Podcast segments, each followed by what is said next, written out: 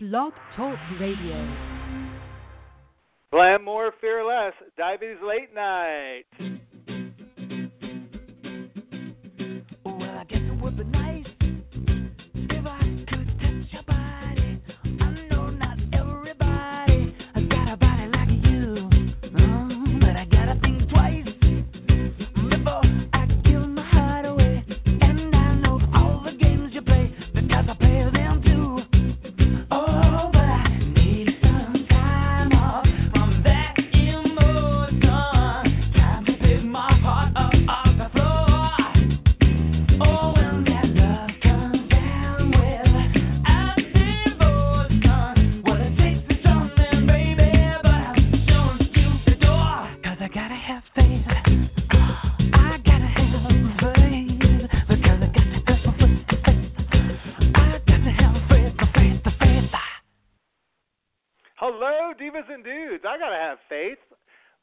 to February's Diabetes Late Night, and thank you for tuning in to our unique blend of diabetes empowerment, great music, fun games, and prizes, all to help encourage you to live your best diabetes life.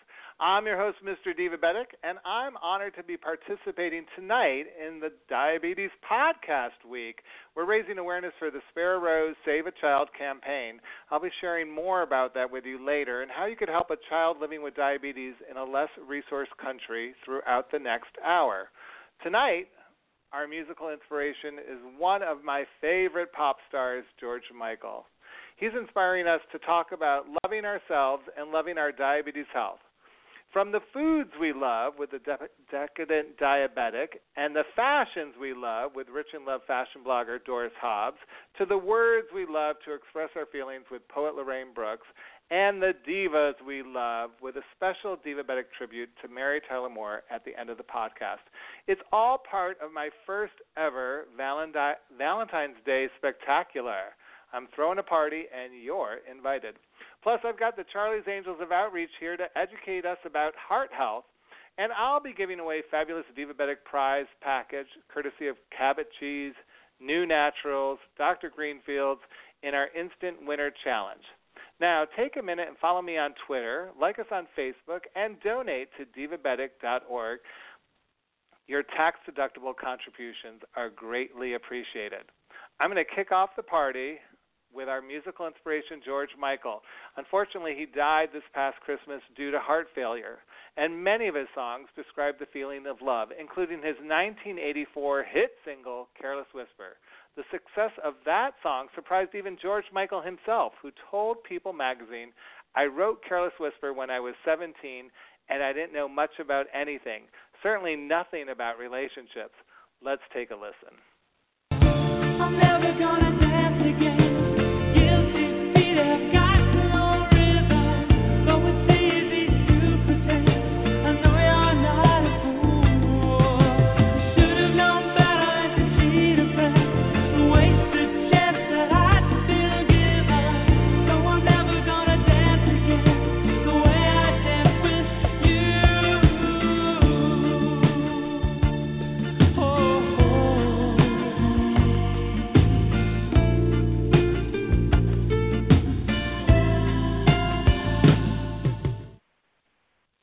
Welcome back to Diabetes Late Night. I'm your host, Mr. Divabetic, and I'm asking you to support the Spare a Rose Save a Child campaign tonight as part of Diabetes Podcast Week.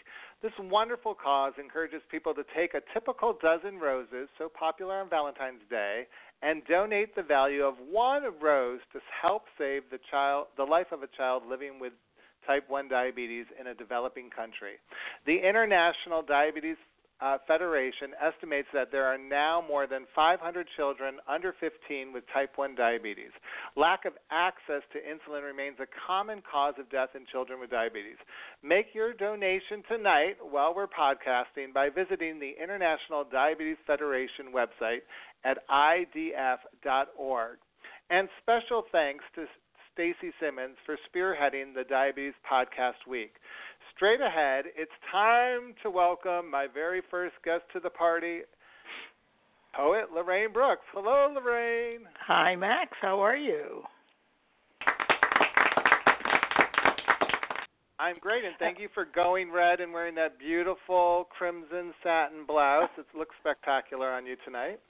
Well, you know, um I, I hate to say this, and I don't usually reveal myself, but I'm also wearing a heart-shaped bikini underneath. One day we're going to do video, and all our listeners could enjoy that view. That would be spectacular. Well, I, I Now, agree. Lorraine, it's too um, bad you don't have it today. I don't know if you know this, but after Christmas, Valentine happens to be the most celebrated day of the year in the United States. I'm wondering how much do you know about Valentine's Day? Not much at all. I really well, don't. Um, I, I know right, that it's. then a- I've got a couple questions for you because you know I love Okay. to play games. This is my party. Um, the state of California produces 60% of American roses, but where do you think we get most of the roses sold in the U.S.? Do they come from Asia, South America, or Europe?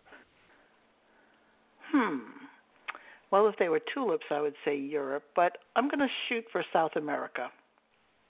Is that your final answer? That's my final answer.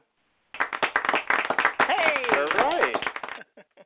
And what percentage of American women do you think send themselves flowers on Valentine's Day? Is it Ooh. 50%, 25%, or 15%? Ooh, These that's are a the uh, tough one. percentage of women, American women, who send themselves flowers on Valentine's Day.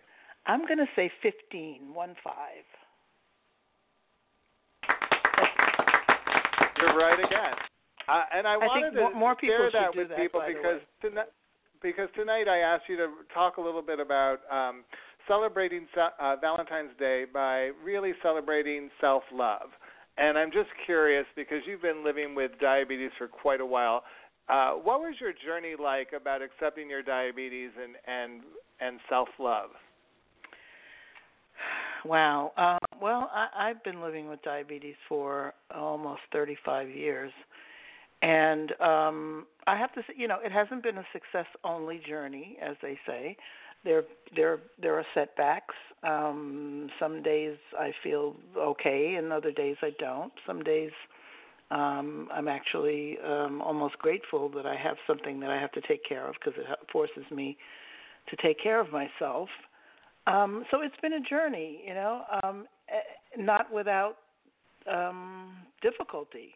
But I think at the end of the day, um, it's uh, it's. I don't want to say it's okay because I'm not sure that's the right word. But it's um, it's something that I accept about myself. It's just part of me. It doesn't make me who I am, and it doesn't make me any better or worse a person. It's just part of the thing that makes me me and uh, that's that's how I have to look at it, you know. Um, and I tell people that all the time who are newly diagnosed, and it's not the end of the world. It's just a thing that you have to deal with, just like you have to deal with so many other things in life. And so, it but it took me a while to get there. I'm not, you know, that didn't happen overnight. In all honesty, it, it took me a few years to get there. But um, um, uh, today, thank goodness, I'm okay, and I'm okay with with whatever it means. You know, I'm. I, I think you know this about me. I just recently turned 65, so now I have Medicare as my primary insurance, and it's been um, very interesting finding out what they will cover for people with diabetes and what they will not cover. And there are a lot of ins and outs and loopholes and misinformation, and so it's been a little frustrating for me for the last couple of months to figure out, you know, who I get my testing strips from and who I get my pump supplies from and who I get my medication from and so um it's been a challenge How has it changed? Because months. a lot of people are struggling with that too. A lot of our listeners are are Yeah. 65 or older. I'm curious, like how how has that changed your your self care? well first of all I have to I, have to say that I, can't even believe I'm 65. That's the first thing I have to say. So, so once I got that in my head, and I really accepted that, um, it's changed because the Medicare laws um, uh, they just don't cover certain things. For example, uh, I use a CGM system, a, a continuous glucose monitoring system, and, and when I turned 65, Medicare became my primary health insurance, and they do not pay for continuous glucose monitoring. So uh, for the last two months, I've been trying to negotiate that system and find out what needs to be said or what you know forms need to be filled out. I'm a type one, so I think that that seemingly should make a difference. But somehow um, it, it doesn't seem to. Also, they don't cover uh, testing strips for certain types of meters. So the meter that I was using, um, the company that I'm working with does not uh, does not cover that particular meter. So they're sending me a new meter. So it's a lot of different adjustments, and it's not really clear why it is the way it is, but it's very frustrating. It has to be. Well, you know, Mhm. keep us posted too as we go through the year because I think that's an important conversation for our listeners to um, to share with our listeners, and I always appreciate your candidness. Um, well, thank you. I have one more question for you about Valentine's Day before you read your poem. Are you ready? Okay. Yes, I am. Today we associate love with the heart. I'm laughing because I think this is hysterical. But that wasn't always the case, Lorraine. No, no, no, no. In medieval times, which internal organ was to believe believed to cause love? Today we associate Oh, love with the see. heart, but it wasn't always the case in medieval times. Which internal organ was believed to cause love? Oh boy, um, internal organ. Uh, the spleen.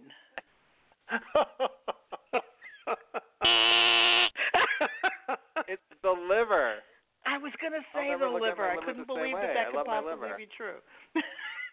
Yeah, the I'm gonna liver. send you a liver, am gonna send you a card with a liver shape on it.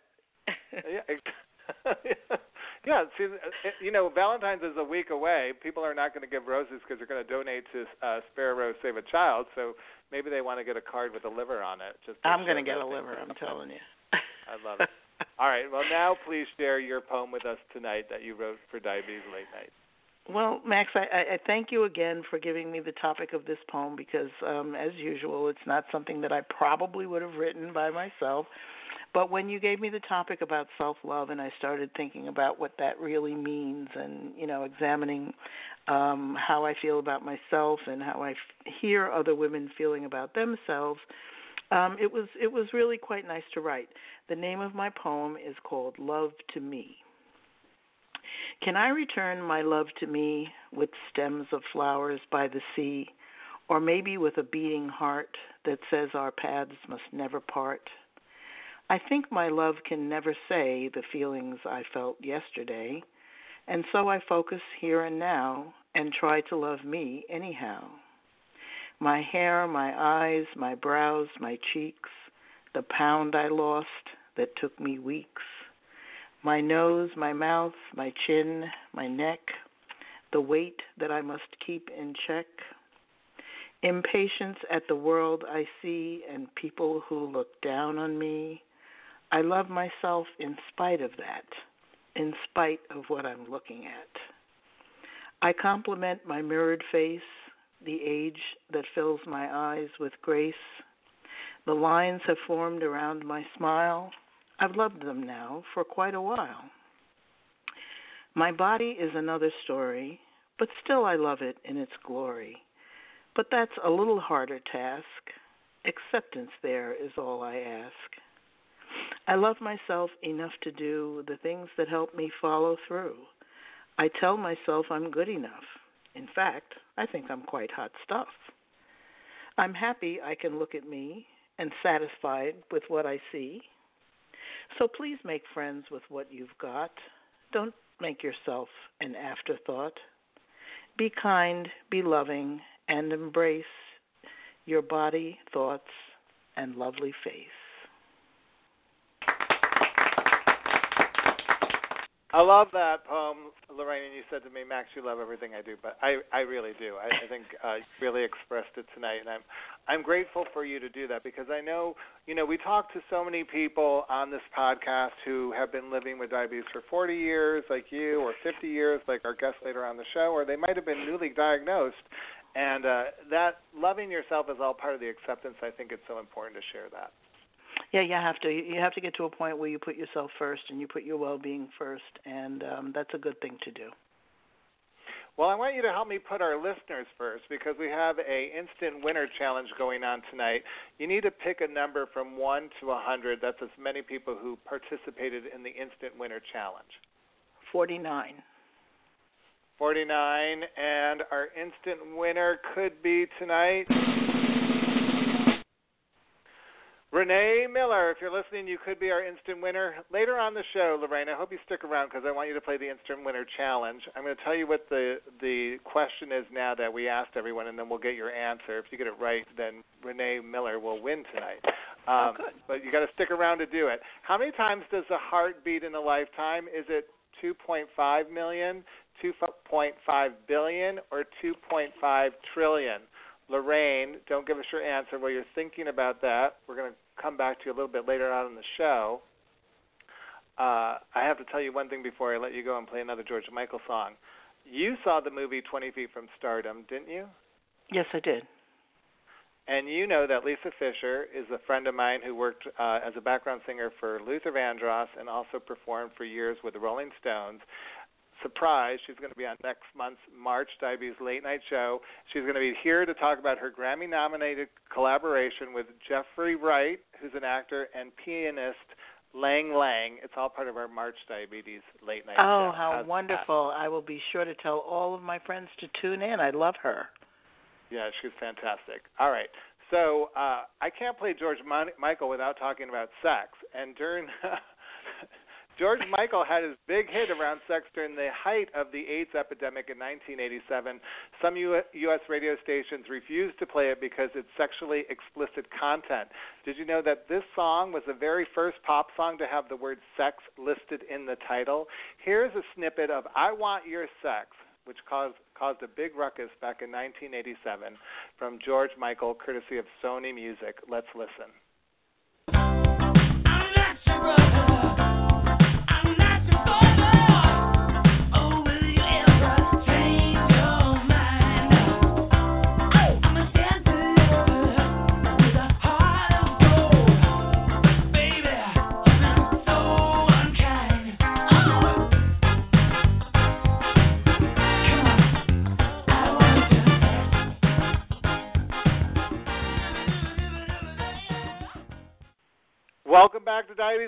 I'm your host, Mr. Divabetic, and we're playing George Michael tonight on my first ever Valentine's Day party celebration. You know, tonight um, we're celebrating Valentine's Day, and Valentine's Day actually is one of the most sexual days of the year.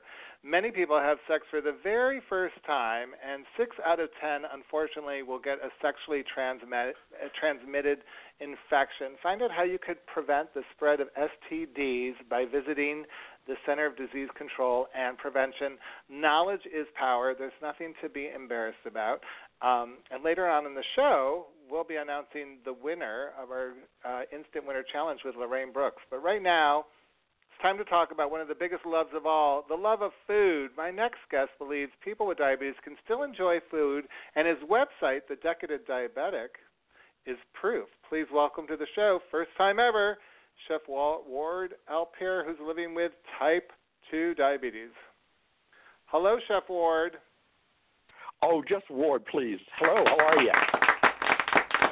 I mean, you're dressed in that outfit because you're going to be preparing our feast tonight. So I, I feel like if you're wearing the hat, I should call you Chef Ward. I think it's pretentious. I, I don't. All do right. I'll I've call you never Ward. I allowed love anybody to do that. Thank And you. you can call me Max. Um, I I'm so excited to have you on the show. We've been kind of corresponding back and forth for a couple months, and you've been sharing a lot of great recipes with us through our website divabetic.org and on the Divabetic blog. And uh, a little bit later on, you're going to share your recipe for our Valentine's Day celebration.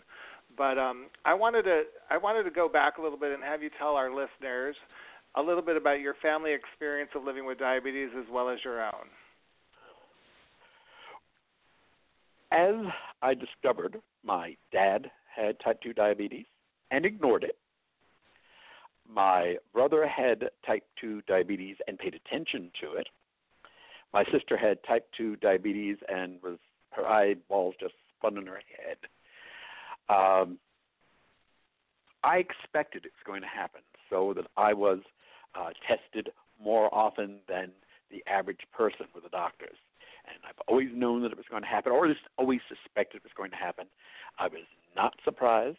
I was always terrified that I would have the diagnosis. And when it came down, I wasn't a happy camper. But it's taken a couple of years before I learned not so bad. You can manage more than manage. You can live and enjoy living with diabetes if you choose to manage it. Uh, I've got to tell you, it's very interesting your theme about loving yourself. What I do every year on Valentine's Day and have for the last five is put up just a simple post that says, Loving yourself is the first step in managing your diabetes. And I think not enough of us love ourselves. I agree. I, I think that's a great thing. I'm going to have to steal that from you because today, earlier on on our Facebook page, I stole something that was on your homepage that says, "Does it diabetes doesn't mean never again." Right, and it doesn't. And what I does that what did learned- what did that mean to you when you wrote that? Diabetes doesn't mean never again. When I was first diagnosed nine years ago, I was very, very good. I got you know, little pamphlets that said you should have so many carbohydrates for breakfast, so many for lunch, so many for supper, two snacks of so many each. And what I found myself doing were eating tins of tuna with some iceberg lettuce, and a slice of lemon, and that was my lunch. And basically, I was just absolutely miserable. Uh, I knew that I couldn't continue doing that. I knew that I wasn't going to be successful doing that. I needed to learn how to recreate all of the things that I've always loved in some fashion. So they fit in my carbohydrate budget. And I managed to live very, very comfortably eating everything, all the comfort food. Chicken pot pie is part of my life. Is the crust different than it was 10 years ago? Sure, it is. There's a little less of it. Uh, I use uh, a little Parmesan cheese to substitute for some of the flour in the crust. But I'm eating chicken pot pie that tastes as wonderful as it did 10 years ago. I'm eating all of the things that I did 10 years ago with slight change. Some of the changes have been, you know, drastically for the better. Uh, one of the first things I learned to do is substitute toasted ground nuts for some of the flour in my dessert recipes. It not only Yeah, I love that. Now, what exactly do you do? Because you mentioned that on your blog, and again, we should tell everyone you're known as a decadent diabetic, and you specifically talked a little bit about how people, ha- you know, miss the idea of having breads and desserts, and you found a little a way around that with um, using some nuts. I'm I'm curious to hear more about that. I'm sure my listeners are too. It couldn't be simpler. Uh, what I do is I substitute a third of the flour in a recipe with toasted ground nuts. What it does is adds another layer of flavor. Again, you're lowering the amount of carbohydrates, you're adding fiber, you're adding some nutrients, and you're not getting an okay product. You're actually getting a better product than I got for years before. And and if I just thought, I mean, as a chef, if I just used what I knew and what I was taught, I would have remembered that there's a cake called the Queen of Sheba cake, which is a flourless cake, and it is made from ground toasted nuts and of course eggs and all the other things that go into a cake. And it's one of these wonderfully deep, intensely rich, gorgeous cakes. But getting the diagnosis of diabetes when chocolate is off the you know, it, it's just off the table everything that I like is off the table, and I've learned that everything I like is not off the table. Nuts are a great substitute for me. However, So wait, There before you go on, I just want to ask: when you say toasted nuts, are almonds your choice of nuts, and is that something you would get raw, and then you could put them in like your mix, your Vitamix or another uh, a food processor to grind them down? I started with almonds simply because almond flour was on the market and easy to come by. Okay. Uh, very expensive, but my personal preference, most of the time, I'm using either walnuts or pecans because I personally prefer the taste of walnuts and, pe- and pecans. If I'm doing anything chocolate, it's always walnut. Walnut and chocolate seem to be a marriage like tomato and basil. Walnuts and chocolate. Almonds are fine. Walnuts and chocolate are, are just you know a really great combination together. Pecans and chocolate are also very good. The almonds and chocolate less so. So I use that in cakes that don't involve chocolate, lemon cakes, and uh, lime flavored cakes, uh, traditional sponge cakes. I use the almond, but you know any nut that you particularly like. You know I wouldn't suggest using cashews; they're very very high in carbohydrates. Uh, but pretty much any other nut.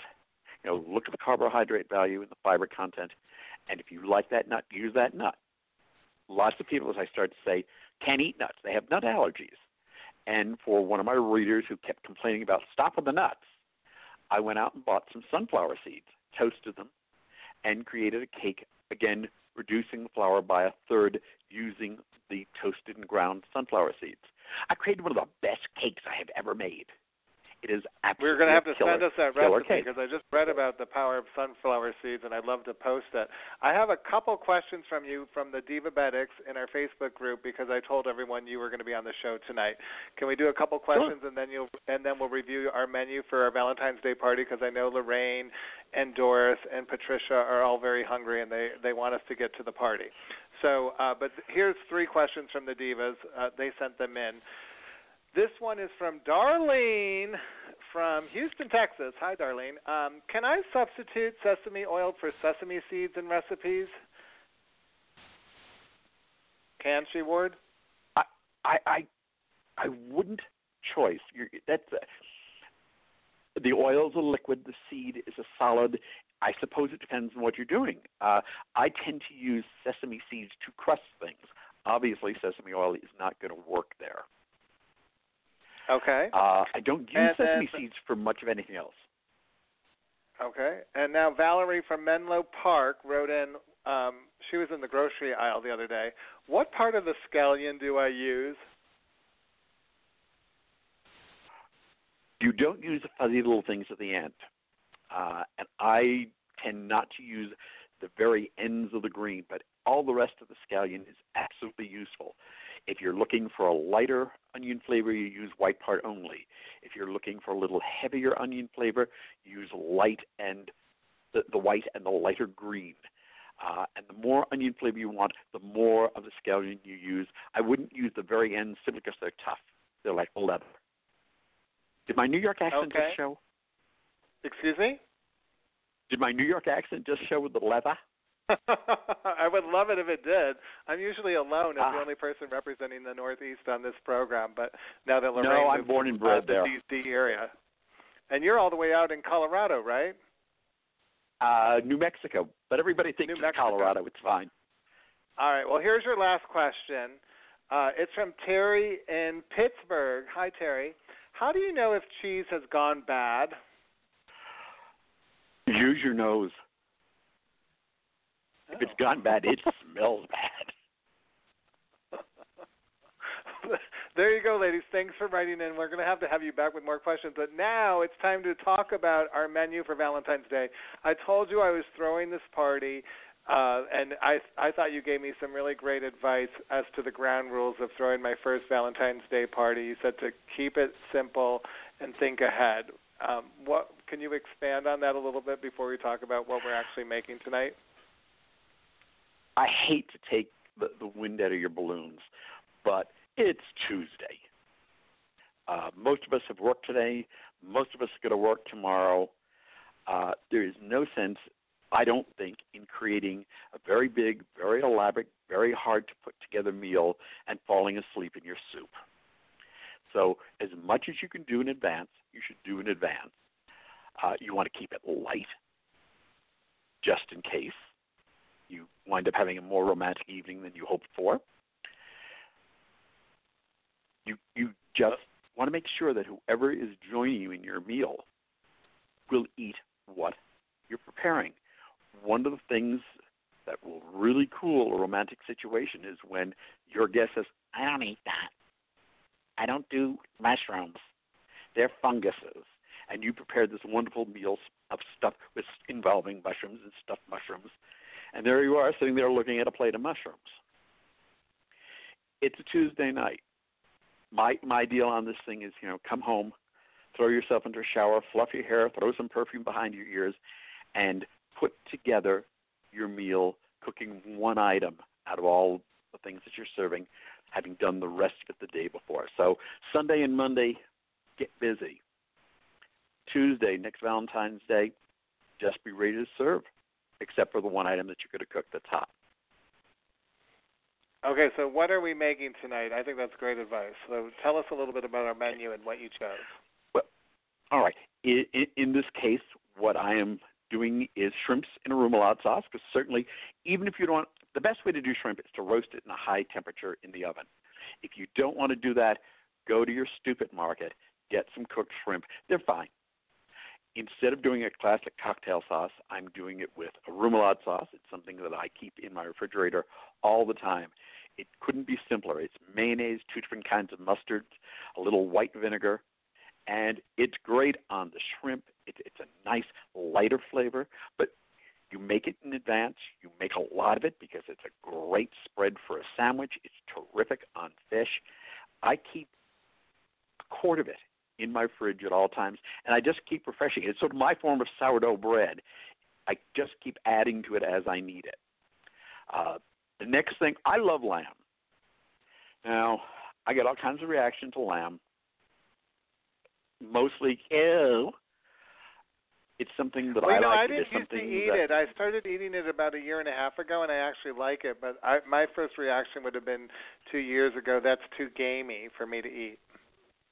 And the way you get rid of the gaminess with lamb are two things. You want to use a citrus. I prefer to use uh, orange zest, but you can use lemon and garlic. It'll take all the gaminess out of your lamb. You also want to be very careful not to overcook it. It should be nice and pink in the center. So this is the one dish that you're going to actually prepare right before you eat, and it should be, you know, on a little loin lamb chop. It should be no more than three minutes on a side, five minutes in a super hot oven, and it's over. I would serve that, you know, serve that with uh, riced cauliflower, which you know started out as uh, I can't have rice, let's have cauliflower. It's turned out to be one of my favorite go-tos. It it doesn't taste like rice. It's it's richer than rice, but it has the same kind of texture that rice does, and it makes me not miss rice on my plate. Uh, you can do it as an Asian style, even though there is no Chinese person that actually makes fried rice in China. We as Americans are used to fried rice in our takeout. You can make a version of it with, you know, doing it as a fried rice. You could do it as a pilaf. You can do it very, very simply with just butter. And it doesn't fight with your main course. Uh, and then, of course, it's Valentine's Day. It's chocolate. I don't have to say anymore. It's Valentine's Day. It's chocolate, and we're going to do uh, a very light chocolate ricotta, just to add a little more value to it. I'm going to take a couple of pieces of rich Italian chocolate. I use Perugina, and chop it up very, very fine into the cream, so that you not only have that wonderful creamy texture on your tongue, but you also have those little pieces. I learned to do this um, a chef in Cannes. Uh, that's the way they serve their chocolate mousse. It is the way I've been making chocolate mousse ever since. It is the way I prepare this thing. And the truth of the matter is, Max, when all is said and done, no matter how good the shrimp and remoulade sauce is, no matter how good the lamb chops are, all of you are going to remember dessert. And this is so easy. It takes less time to make this than it does to clean up the food processor that you make it in. It, it's absolutely a flash. I, I know all the divas are salivating over in the green room right now, dying to get their hands on the lamb and the chocolate, and of course the shrimp. This sounds delicious, uh, Ward. Thank you. I heard you earlier say how you're you're watching your carbohydrate budget. So all this fits into. Um, I would assume this this menu is fitting into your carbohydrate budget for the day. Oh God, yes, very very easily. And I'm not going to tell you what my carbohydrate budget is, in, in case that's what you were fishing at, because no two people have the same carbohydrate budget. No two people Exactly. should. You, you know, it's trial and error. It took a while to do it. I went nuts when I first got the diagnosis and was barely eating any carbohydrates. I kept adding and adding and adding. And I just had uh, my last A1C uh, two weeks ago. Normally, I range around 5.3 to 5.5, higher in the winter, less uh, in the summer. And shockingly, it was at 5.2. And that's in January. And I've maintained this for eight years, and I have not suffered in my kitchen, nor has anybody at my table ever suffered with oh, it's a diabetes meal. Well, can I just say, for the record, you're fabulous. And the one thing I love about this Valentine's Day you. party is sparkling conversation. I love to play games. So, decadent diabetic, meet Mr. Divabetic. Uh, here's your. We're all raising heart health uh, questions tonight with our little game. So, how many gallons of blood does your heart pump each day? Is it 800 gallons, 1,000 gallons, or is it 2,000 gallons?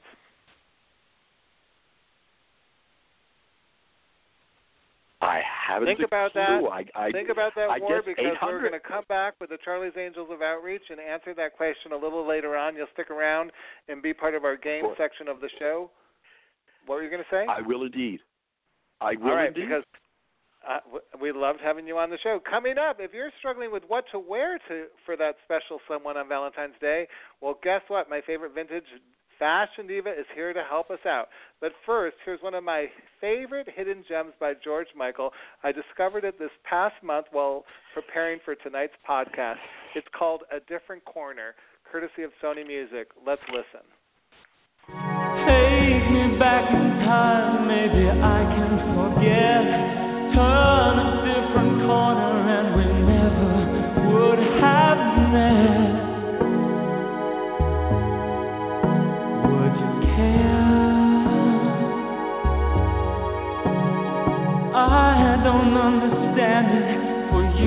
it's a breeze.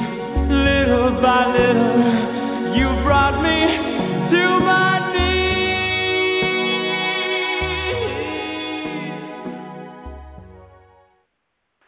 Welcome back to Diabetes Late Night. I'm your host, Mr. Divabetic. And coming up, my love of games takes center stage at my Valentine's Day celebration. But first, my next guest says that the first thing she remembered after being diagnosed with type 1 diabetes was that she had two options. She could allow it to control her life, or she could find the unbinding courage from within the tragedy, and she cho- chose courage.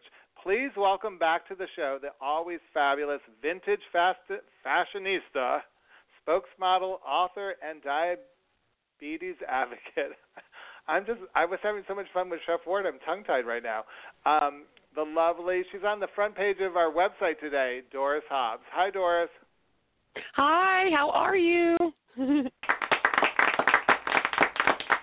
I'm I'm so happy to have you on the show. We've been going back and forth on Twitter for a couple of days. You've been helping us promote tonight's podcast, and I have to say thank you because this is all part of Diabetes Podcast Week, and tonight we're raising awareness and asking for people to support the Spare Rose Save a Child um, campaign. So thank you. Not a problem. Not a problem. I went on the limb with that video, but I, I just I had to do it. I couldn't resist. I could not resist. well, you know, you were on the show probably about six months ago, and that was right after you were diagnosed with type 1 diabetes. And I'm just wondering what the journey's been like for you um, since that time. oh wow, you you know like I always say, every setback's a setup for the glamour in life. Um, I actually I'm really empowered by it because, and I'm quite surprised of how well I'm doing with it. And I've it's been like two and a half years now, and it's kind of funny because when I first was diagnosed, um, my levels were at 11.9, and in this two years, I've gotten them down to 6.4, and I'm just I'm really hustling. I'm really hustling. I'm being a girl boss about it, and I'm not allowing it to, you know, determine or you know, basically control my life. I control it. It doesn't control me, and that's the mindset that I have. So everything's glamorous. Well, and you're I mean, we should tell everyone you have a very full life because you're you're modeling regularly, you're blogging regularly, you're writing uh, other things than just your blog, and you're also talking out Mhm. about diabetes. So, in juggling all that, like what what's one of your secrets for kind of uh, adding diabetes into your beauty routine? Oh gosh, um, just having a fabulous attitude, I guess, about it. Because anytime I go, you know, into like a photo studio, or I'm doing something for modeling, or or even I'm talking to a client that I'm going to um, promote or do a sponsorship on my um, website. It's funny, like when I start talking personal and I tell them I'm a diabetic, because sometimes they don't see that on the profile, and um, they're just like, oh, and you and I, you a lot of diabetics probably get that. You get the sad face of, oh, and I'm just like, no, it's fine. I'm living with it. I'm being, I'm glamorous. I'm doing positive things with it. It's good, and I think that's inspiring. I think when there's more diabetics out there that can basically have this, you know, um, overlook of it's okay. I'm dealing with it. It's it's it's working and I'm in control and they inspire others with it. I think the awareness starts to kick in and when then they start warming up to it like, "Oh, well, what do you have to do, you know, in this?" and you start telling them. And I think they learn and then then the prevention comes and so on. So I mean, I think it's just we need to educate more people on it. I think that's where it needs to start. So I agree. I think that's a fashion statement that everyone listening should hear. Now, you said I did some research on your uh, Rich in Love uh, fashion website. A woman's closet Yeah. can foster strong relations by serving as a reminder to one's nostalgic roots and past, communicating an authenticity of its own.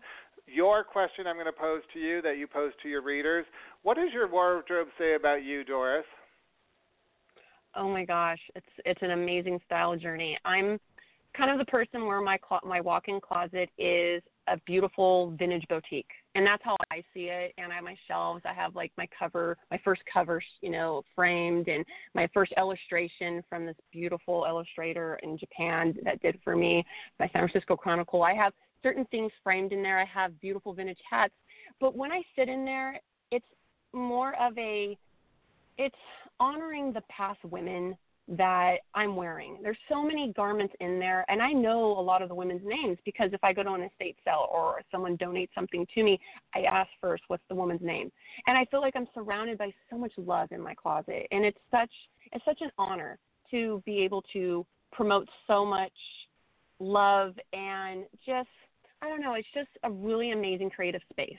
I love my closet. I love what it says about me and I think it's just promoting self-love, respect and being timeless and classic. And that's just what my wardrobe says about me and I hope one day I'll be unforgettable.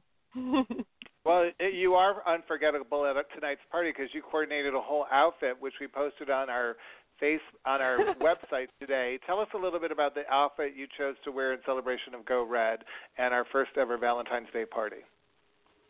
Well, normally if I can't get something that's vintage, because there's a lot of um, retailers out there online like Stop Staring, Unique Vintage. There's a lot of retailers that sell vintage-inspired garments. So I'll purchase there at times, and then of course estate sells in thrift shops and stuff.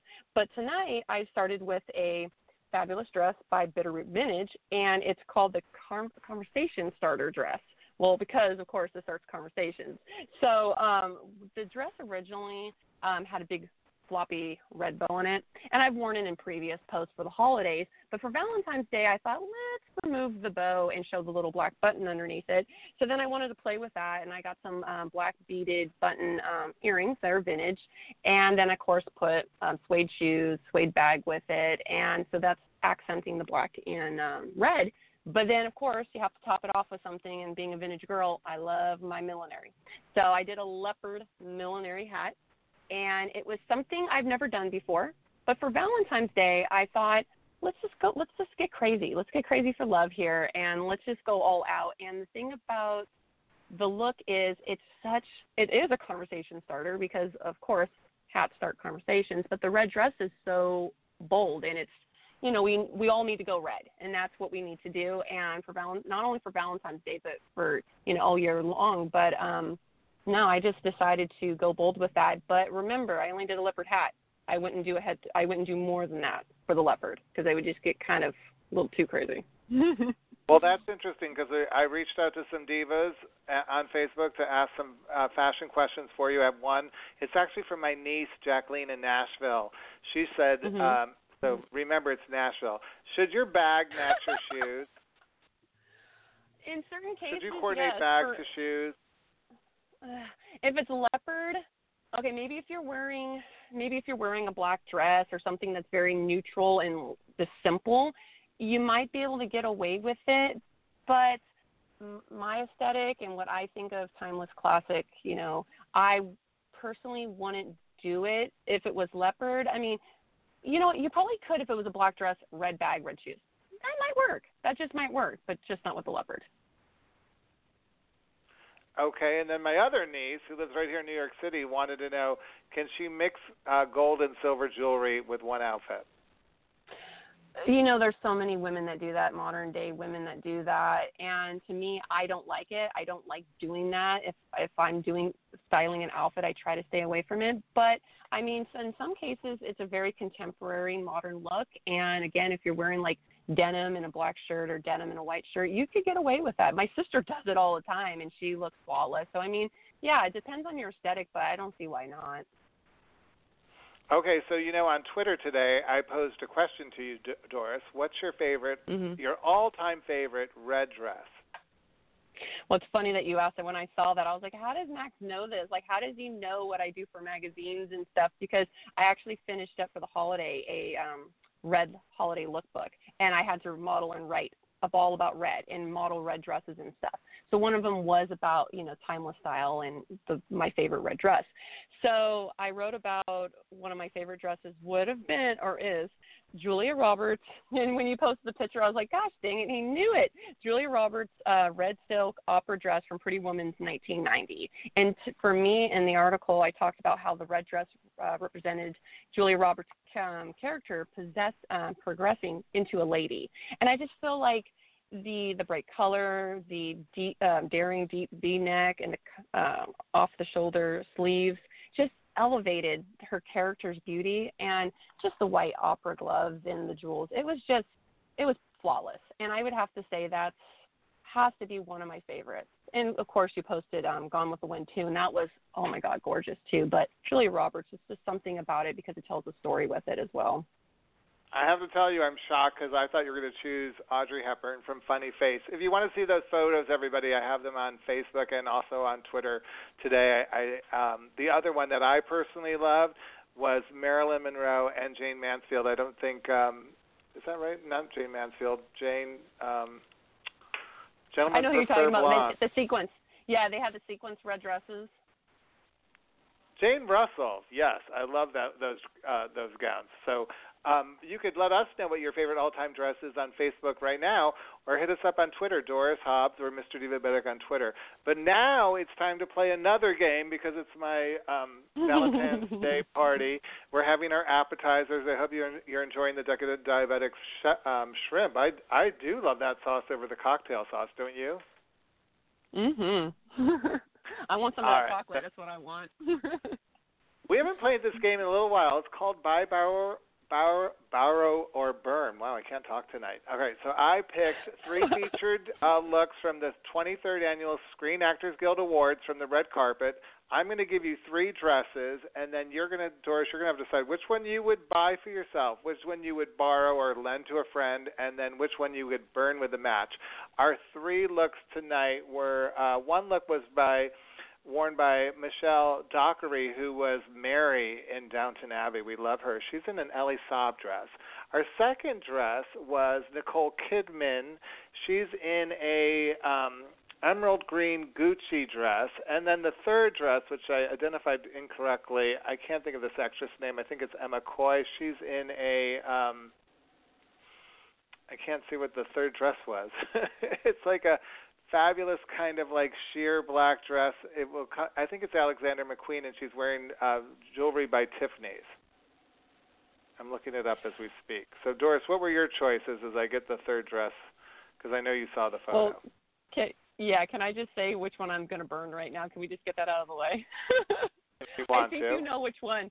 You, I think you know which one I'm going to burn. It's Michelle's dress. It was the funny thing about her dress was I have so many millinery hats that would actually work with that hat, but just for myself, I wouldn't wear that, and I don't know why she did. So I'm just, I'm yeah, that one has to be burned. Um, the well, one that it's kind of brightly colored, right? We should tell everyone it's got like big stripes on it. It's very Day-Glo sev- uh, 60s, right?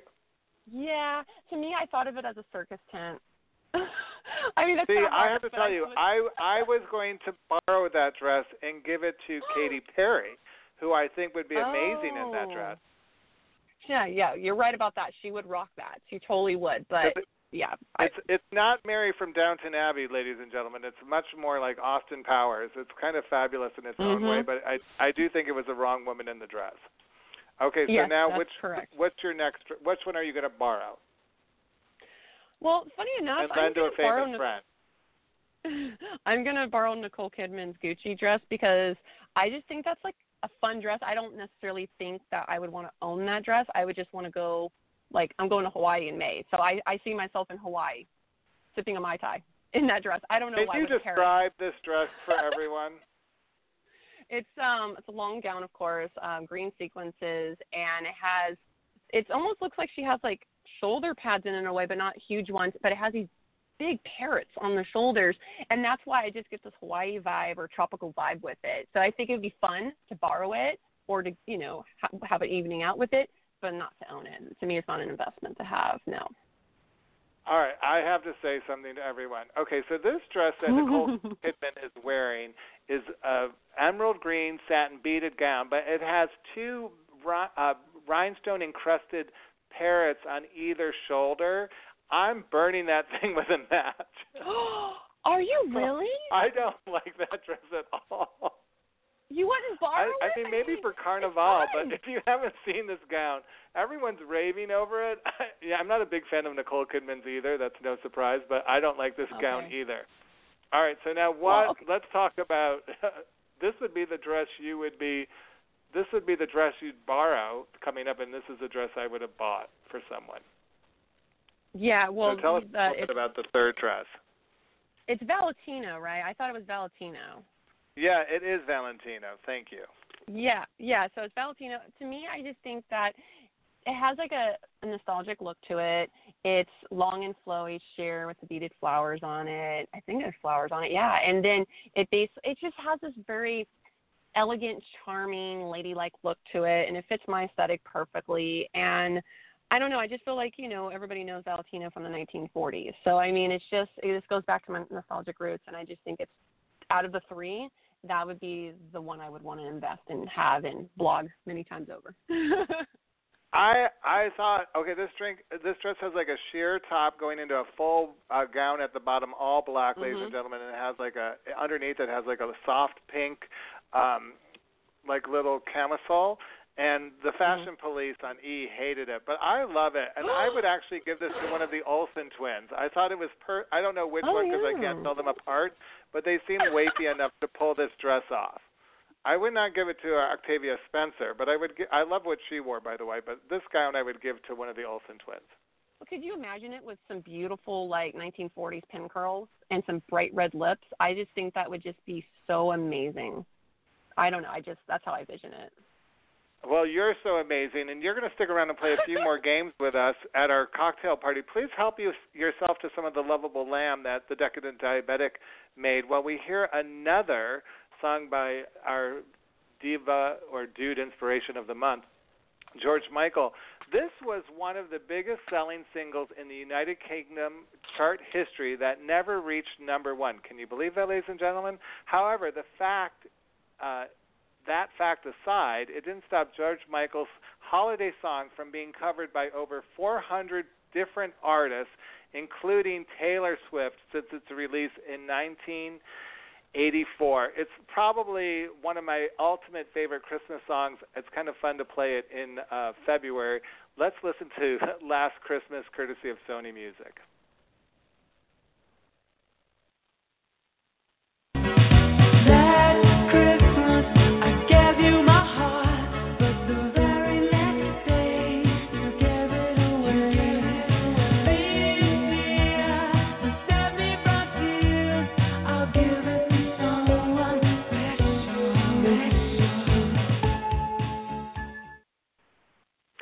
Welcome back to Diabetes Late Night. Later on the show, we're going to big a, do a big diva tribute to one of our favorite divas of all time, Mary Tyler Moore. Uh, but right now, I'm going to raise awareness for our Spare the Rose Save a Child campaign as part of the Diabetes Podcast uh, Week, and let ask you to please donate the value of one rose to help save the life of a child living with type 1 diabetes in developing countries. The International Diabetes Federation estimates that there are almost 500,000 children under the age of 15 living with type 1 diabetes. Lack of access to insulin remains a common cause of death among these children. Your generosity is greatly appreciated. It's idf.org. Make your donation today. Game time, ladies and gentlemen, and I only like to play games if I have this lovely diva with me. Please welcome to the show, Pat, Patricia Addy Gentle. Hi, Patricia. Hi, Matt. Um, thank you for being on. You know, they love you here. I mean, Double applause. Um, and thank you for enjoying uh, the Decadent Diabetics Lamb Chop. I think it's delicious myself. So, it was lots wonderful. going on with our favorite celebrities these days, and it's not all good news because several uh, celebrities have died of heart, ha- had some kind of heart condition. And in the celebration of Go Red, uh, this is National Heart Month. Uh, we're going to talk about a few of them, starting with George Michael. His manager said that the 43 year old pop star died of heart failure at his home in England on Christmas Day. Then actress writer Carrie Fisher suffer, suffered from a full cardiac arrest. And if you remember TV sitcom dad, actor Alan Thicke also died recently from a ruptured aorta initially tied to heart attack. So these terms kind of fly around in different directions. I'm hoping you could give us a little confu- um, clarity on the difference between heart failure, cardiac arrest, and heart attack. Okay, let's see if we can't differentiate because there's definitely a difference, and um, many times they are the three are very confusing for most people. Um, heart attack and heart failure and heart uh, cardiac arrest are all different. So with heart failure, usually what happens is um, multiple heart attacks or heart disease can damage the organ or your heart. And dealing with high blood pressure, diabetes, and other kinds of conditions of the heart causes the heart to pump ineffectively, even aging. So, if you've ever heard of an enlarged heart, um, the heart is a muscle. And so, when it's pumping over time, all of the time, uh, and having difficulty in moving blood around, that muscle is exercising itself, it's enlarging. And once it gets so large, it's ineffective in the way that it pumps. And so fluid accumulates. Many times, uh, when that fluid starts accumulating, a person may be short of breath. They may have labored breathing. Sometimes they will gain weight and they feel bloated and puffy but that's really what heart failure is. Many uh, people end up in the hospital with very extensive treatment for this condition, and it it takes a while to get it under control, and it, it's a lifetime of treatment because once a person has heart failure, it's actually damage to the heart, and so episodes can recur. And that specifically relates cured. to George Michael's death in December. Okay, so now actress um, writer Carrie Fisher suffered a full cardiac arrest while she was flying home from London to Los Angeles around the same time as George Michael's death. What does cardiac arrest mean? Cardiac arrest is when the heart stops beating. So, with the cardiac arrest, it's usually triggered because blood flow to the heart is blocked. Cardiac arrest will occur when the heart is malfunctioning. Most of the time, we look at that as an electrical uh, conduction of the uh, heartbeat. So something happens with the electrical wiring that will cause the heart to stop beating, and it just suddenly stops. And there's a, a small window of opportunity when you're able to actually help those uh, people um, to get the blood circulating again, uh, CPR, to help those um, the, the blood recirculate and not cause death of the heart or cause problems with the brain because there's no oxygen circulating whenever the heart stops beating. So it will cause multiple organs to fail. Cardiac arrest is reversible, um, but it can become irreversible as the seconds tick away. And that's different from a heart attack? That's different from a heart attack. In heart attacks, normally what you see is some type of a blockage. The heart is not able to get oxygen because the arteries that carry the blood to your heart and your brain, um, all of a sudden there's a clot there, there's a disruption in the flow. Um, the the like with Alan Thicke with the aorta rupturing, uh, that's the kind of thing that you see whenever a heart attack occurs. Um, we call that like what he had is a dissection or tear in the artery in the wall of the aorta, and blood ends up going in different directions. It's not going directly into the heart where it should go. So you have um, bleeding on the outside of those vessels. It's not contained within the vessel where it should be. So people with diabetes or high blood pressure can tear their their aorta because of severe hypertension, uh, severe resistance in that uh, artery. So when the heart is pumping against resistance, it builds up the pressure, and that's that's because of those blockages. And so dissections can occur. In rare cases, it can occur from heavy lifting, strenuous weight lifting, or from extreme emotional or physical exertion. Well, thank you, Patricia, for going past the celebrity ho- ho- headlines and helping us educate and empower people around heart health. Now, why is it important for Divabetic to go red?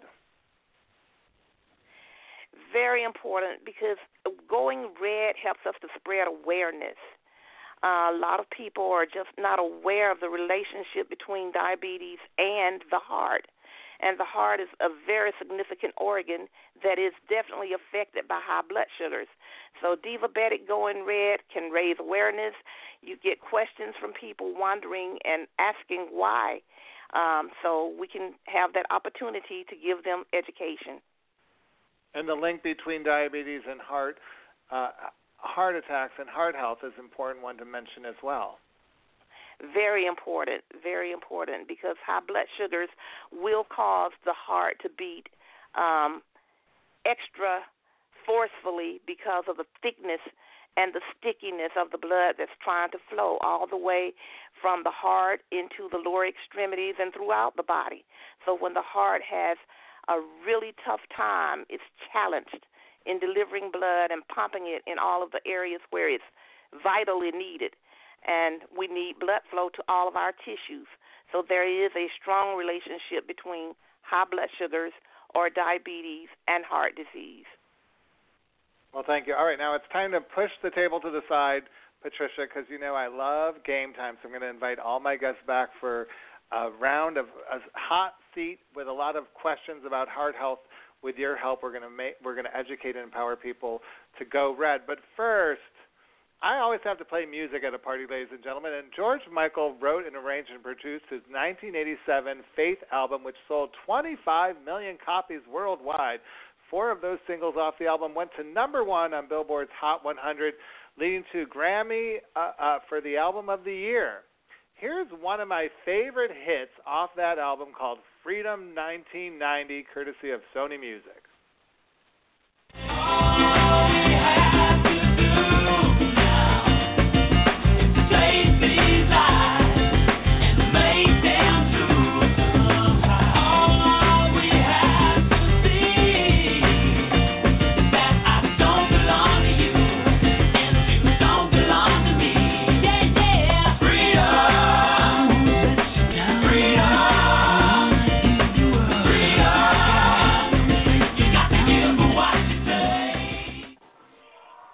Welcome back to Diabetes Late Night. It's game time at my first ever Valentine's Day party. Lorraine, welcome back.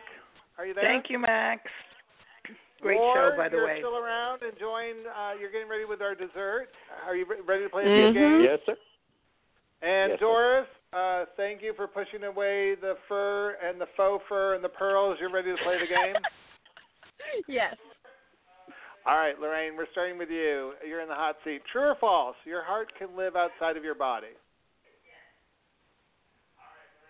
Oh wow. Um, true. Final answer, Final answer. Patricia. Lorraine is right. The heart can live outside of the body.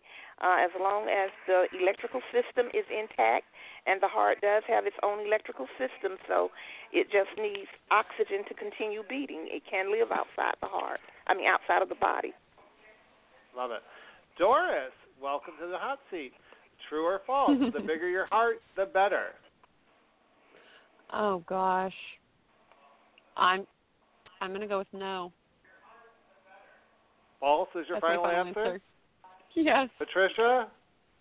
She is right because we just talked about talked about the heart being a pump and being a muscle, and as it exercises itself over time, it grows bigger and it becomes ineffective, leading to things like congestive heart failure. So that is definitely false. Okay, Chef Ward, you're back up. Oh, I don't want you don't want me to call it the decadent diabetic. You're Oh no, no, it's fine. down the chocolate souffle. Here you go. Um, how many gallons of blood does your heart pump each day? We asked you this early. Is it 800 gallons, 1,000 gallons, or 2,000 gallons? Is this before or after you prick your fingers? oh, a diabetes twist. I love that. uh, I, I, I, I, I have no clue. I'll, I'll go for 800. Patricia? The heart is really strong. It's a muscle that can pump lots of blood. So we have about 2,000 Holy 2,000 cow. gallons each day. 2,000 was the correct answer for how many gallons of blood does your heart pump each day. All right, Lorraine, you're back. Ready? Okay. When was the first successful human heart transplant? You can't Google this fast enough, people. Was it 1946, 1967, or 1978? 46, 67, or 78 Correct. transplant. Yeah, Um, the first successful human heart transplant. Oh boy. That, oh, I want to say 46. Um, I remember like one during my lifetime, like 60. I want to say. Oh gosh, I'm going to say 67. Is that your final answer? I don't want it to be, but yes.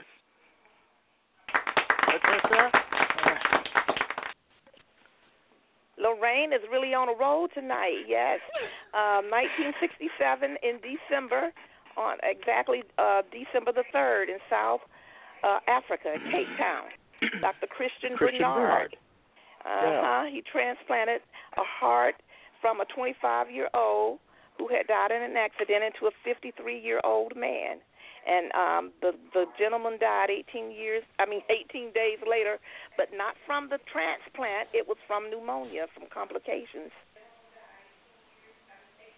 Okay, so Doris and, and Ward, here's your final question. You're going to both get a chance to answer the same question.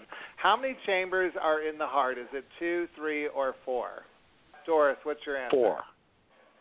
That's Ward. Doris, what do you think? I'm sorry. It's No, okay. that's good. Can I say the same thing he's saying? I think you can. Um, Patricia, what's the answer? The answer is four. You have two upper chambers and two lower chambers. So the answer is four. All right, and, and Lorraine, before you answer, because you have the instant winner challenge question tonight. Okay. was how many times does your heart beat in a lifetime? Is it 2.5 million, 2.5 billion, or 2.5 trillion? We have one lucky winner who stands to win a prize packet featuring NuNaturals gift basket, a sugar sweet, uh, an alternative sugar uh, substitute sugar sweetener, a Cabot cheese low fat gift low fat cheese gift basket, and Dr. Greenfield's diabetic foot, hand, and cream lotion. Before we play that song, you know, uh, I have to play another hidden gem by George Michael. He wrote the song about a lover who passed away from AIDS during the 1980s, uh, which really was at a time when it was heartbreaking for me. I lived in that time. Uh, today, there are 1.2 million people living with HIV. Uh, about one in eight of them are unaware they're infected, and that's why I spend my time when I'm not working for Divabetic raising awareness uh, for HIV and AIDS and uh, trying to find a cure for this. And uh, George Michael has always inspired me, so I'm really proud to play this song tonight. Please send me someone to love.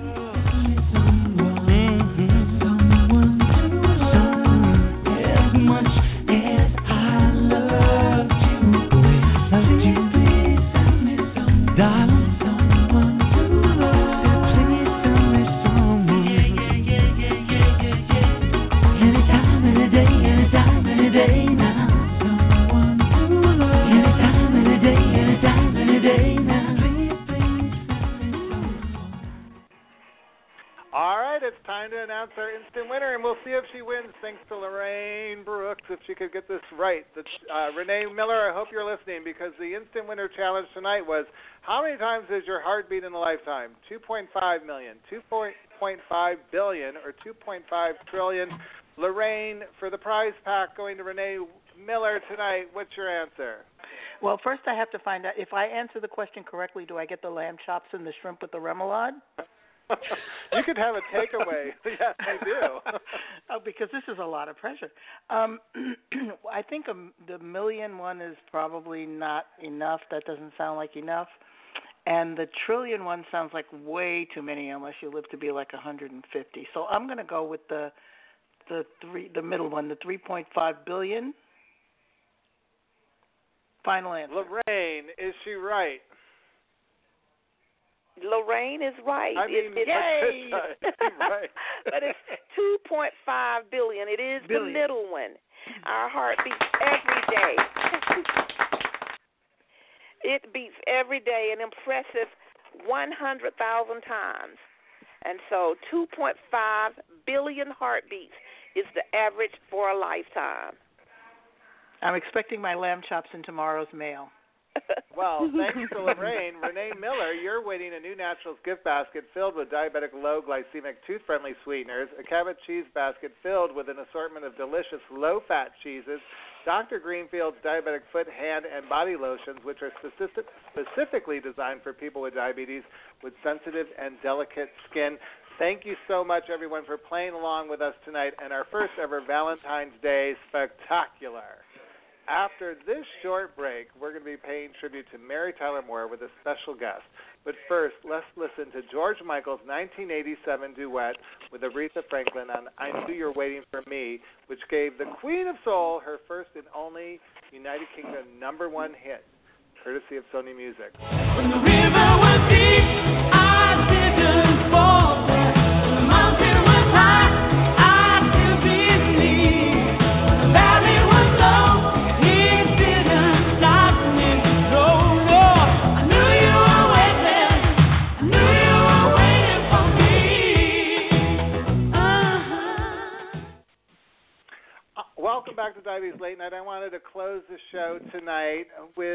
Special tribute to the late, great, amazing diabetic Mary Tyler Moore, who not only redefined the American sitcom, but she also lobbied Congress and helped raise millions of dollars for the Juvenile Diabetes Research Foundation, where she served as the international chairman for the foundation, known, now known as the JDRF, since 1984. Here to help me celebrate the life of Mary Tyler Moore, the passionate diabetes advocate, is a diva who's been living with type 1 diabetes for over 41 years. Please welcome back to the show my special guest, Laura Laria. Hello, Laura. Well, hello there. Happy Valentine's Day to everybody soon. We're having a great time at the party tonight, and I'm so glad you could join us. Thank you. I am wearing something red, but it isn't a dress. Sorry. That's all right. Well, you know, this was quite a shock for everyone about a week and a half ago when we heard about Mary Tyler Moore's uh, passing. I mean, most of us, uh, the general public, loves her so much for the Dick Van Dyke Show and the Mary Tyler Moore Show, but people with diabetes or related to someone with diabetes uh, love her for even more reasons because of the work she did on behalf of diabetes advocacy. Can you tell us a little bit about her story as a diabetic advocate? Yes, uh, as you stated, since 1984, she pretty much strictly worked for uh, JDF, now JDRF, as an advocate also for um, children with diabetes on Capitol Hill, trying to pass um, laws and really trying to put more money into finding a cure. And she was very passionate about it. She was also passionate about trying to make everybody's life with type 1 uh, and type 2 diabetes more in the public eye. She was really one of the first celebrities, especially women, uh, a woman, to open the conversation up with type 1 diabetes. And for me, why I admired her was also not only her type 1 being an actress she's also struggled with sobriety and balancing all of that in the limelight really without scandals in her life i think that that was really what i remember the most you never really read anything she you know um shameless and she had a lot on her plate but she chose jdrf which I think is a wonderful organization. I have done a lot of work with them as well, walkathons in Queens, and and uh, being at some of their conferences. So she was a woman that spoke on many levels, and like I said, balancing all of those challenges, the limelight, um, her own life with chronic illness and addiction. You know, she lived to be 80, and she was witty, graceful, beautiful, and strong. And as a woman back uh, paving the way, not only on TV but in real life, to have that model, that's probably why I really, really mourn her loss. There's not a lot of people out there that really juggled all of that. Well, and I did a little research too, and um, I did some quick diva math, and she was diagnosed at the age of 33. 33, you're correct surprisingly right around the time of the start of the Mary Tyler Moore show. Yes. So can you imagine the weight of carrying your first TV show and being diagnosed with type 1 diabetes and still turning and being able to turn the world on with a smile? And you have to remember that about that time, I was in, that was my 84 and senior year. About then, they had just come out with the meters, glucose meters. We were still testing our urine. So I was diagnosed in 76, so I remember well. And they were two minutes. You had to wait, then wipe, then close the little door. So this was trying to carry this contraption with you at the studio. Um, you know, this was all new to everybody. So add that to the mix of juggling and trying to be successful and healthy um, was a lot. Well, and I, you know, I didn't mention it when I introduced you, but you do do a lot of work in addiction. You're um, a counselor in addiction, and I'm just curious yes. because Elaine Stritch, who died, I think a year ago or maybe two years ago, was admitted uh, honestly that she was an alcoholic, mm-hmm. uh, and she, and I don't know how it timed with her type one diabetes diagnosis.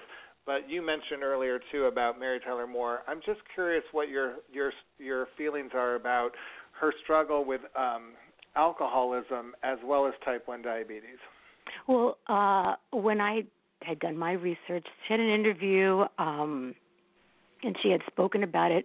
Apparently, she remained um, abstinent all of this time. So I've never read, I tried to look up if um, she had had any um, relapses, and really, um, I didn't, I didn't, I didn't read any. So perhaps I I do know chronic illness and uh, addiction. They're doing a lot more research because people with addiction have a tendency to neglect their chronic health, as well as it may um, bring chronic health uh, or chronic disease, hypertension, especially with people with um, alcoholism, type 2 diabetes, and whether you have it or whether it has brought it on. Um, it's it's a difficult balance, and especially when you relapse. Typically, it's something that um, people will will neglect, and so the complications set in. Complications from people with addictions on your organs and your body. So not easy, and I really do hope that you know that was one of her inspirations as well to remain abstinent was her type one and having that platform to be a voice and choosing to be at a time like you said where she was really one of the first one to step out now you just mentioned another thing i want to talk to you which was some of the complications uh, it's reported by her third husband that she did suffer from eye and nerve complications due to her diabetes uh, you've talked on this show before openly about your own um, eye problems. I'm just. Uh, does that resonate with you as well? Absolutely. And you know, she she lived almost 50 years with diabetes. That's a lot. And even in the 80s, what we have now, modern modern medicine, is nothing what we had back then. Not even um, information wise. I remember being diagnosed and the pamphlets and the diets. Uh, diet French uh, dressing was probably the thing that I found the most rancid. But there was nothing, and or there was very it was very scarce and very basic. So um, the complications it just really gave you a short lifespan. That's really what resonated with me. You wouldn't live past fifty. Her living You're right. 80, Well- and you remember that, huh? That was like the greatest news ever. And but for her to live 80 and have and yes, she lost a significant amount of vision. I'm not sure if she was blind, but um you know, also being older, um I get elderly at that point, you know, adds adds to Well, you know, Laura, according to a 2007 study published in the Yes, I remember that great study. Mhm. Researchers analyzed data from more than 500 people with type 1 who had survived 50 years or more with the disease. Mary Tyler Moore was just short of that. And many Yeah. of these people, everybody, showed remarkable few complications. So there's something about that that you know, part of her story is what you said about living well and healthy for so many years with type 1 you, diabetes. were you stay, were you sourcing the DCCT? Yes. Aha, yes, you did, and it's it's true. Um, you know, I got my act together, and uh, as I, you're you're on my Facebook, I just celebrated uh, last week 25 years that I stopped smoking cigarettes and drinking, and um, I did see a lot of uh, greatness from it, as well as saved a lot of money. now, uh, before we wrap up, just tell me what is, again, like what do you what do you take away from Mary Tyler Moore? Like, how does she inspire you to live well with your diabetes health? I grew up in a house in a in a family of very strong, intelligent, independent women and that was passed on to me which I took hold of my diabetes even though I was, I was reckless but it was my own recklessness and what I didn't have what I lacked was a, a, a person, especially a woman with type 1 diabetes, to look up to and see what she was doing. And as a former dancer as well, her grace, um, like I said, I've never really heard of scandals. She was on TV, she was funny. I, I take that she really balanced her life as best as can be, being human, being open about it, never shameless, never hid anything. I know that she did um, talk candidly about having to test multiple times, and that diabetes, you know, wasn't so pretty. So I have to admire that that she was forthcoming on all of this. She didn't hide, you know, what every all of us, you know, PWDs, people with diabetes encounter. She was human and she tried to do it all, like you said, with a smile. Well, you know, I had the opportunity to meet her twice. I met her at the, Oh, in Washington wow. D.C. at the Millennium Celebration. That was the first time I met her. I was working with Luther Vandross. She was Mm-hmm. so delightful. She posed with pictures with all of her fans. Then, when I started in diabetes advocacy, I was invited to the JDRF walk in New York City, and they asked me to go up on stage. And before I went on stage, she was backstage, and I got to meet her and say hello and thank her for all the work she had done, and also, uh, again, just tell her how much I appreciated her and and what an impact she had on my life because I think uh she's an amazing diabetic and I Oh, and yes. if people want to share their thoughts about her legacy, they could go to the Mary. They have a website at the JDRF called mooreforever.org. That's I was more gonna share that, yes. Moore. And they're The paying tribute. You can share your yes. memories with them and appreciate Mary on that site as well, and share with other people. And they're Uh, also Laura, thank um, you so raising much for funds helping too. us pay tribute to oh, you're diva. welcome. Uh, such a big deal um, that we lost such a big advocate and hero and a woman who turned the world on with her smile, both on and off screen. It, it's a big deal. It's a big deal at Diva Divabetic to uh, make a stand. And I don't think you have to be a celebrity to do that, ladies and gentlemen. I think you could do that I every day. And you know how you could do it, Laura, tonight, because we're part Oh, of. Diabetes Podcast Week. you could uh, spare a rose and save a child. I shall. I saw that. I will. I promise. All right. Well, I want to thank all my guests, and especially thank you for tuning in tonight and listening to our show. Please subscribe to our Divabetic e-newsletter at divabetic.org. Visit Divabetic's Facebook pages and videos on Mr. Divabetic's YouTube channel. Remember, every diva and every dude has an entourage, and I'm so glad to be part of yours. Let's get happy and stay healthy together. And thank you for helping us celebrate Valentine's Day. You know, right before his death, George Michael told his fans on Instagram that he was in the midst of creating a documentary project called Freedom about the making of his album, uh, Listen Without Prejudice, Volume 1. I think it's something to look forward to, fans, just like me. And so we're going to close the show with one more song. It's the first song by Wham that I heard George Michael on. Let's hear Wake Me Up Before You Go Go. Have a good night.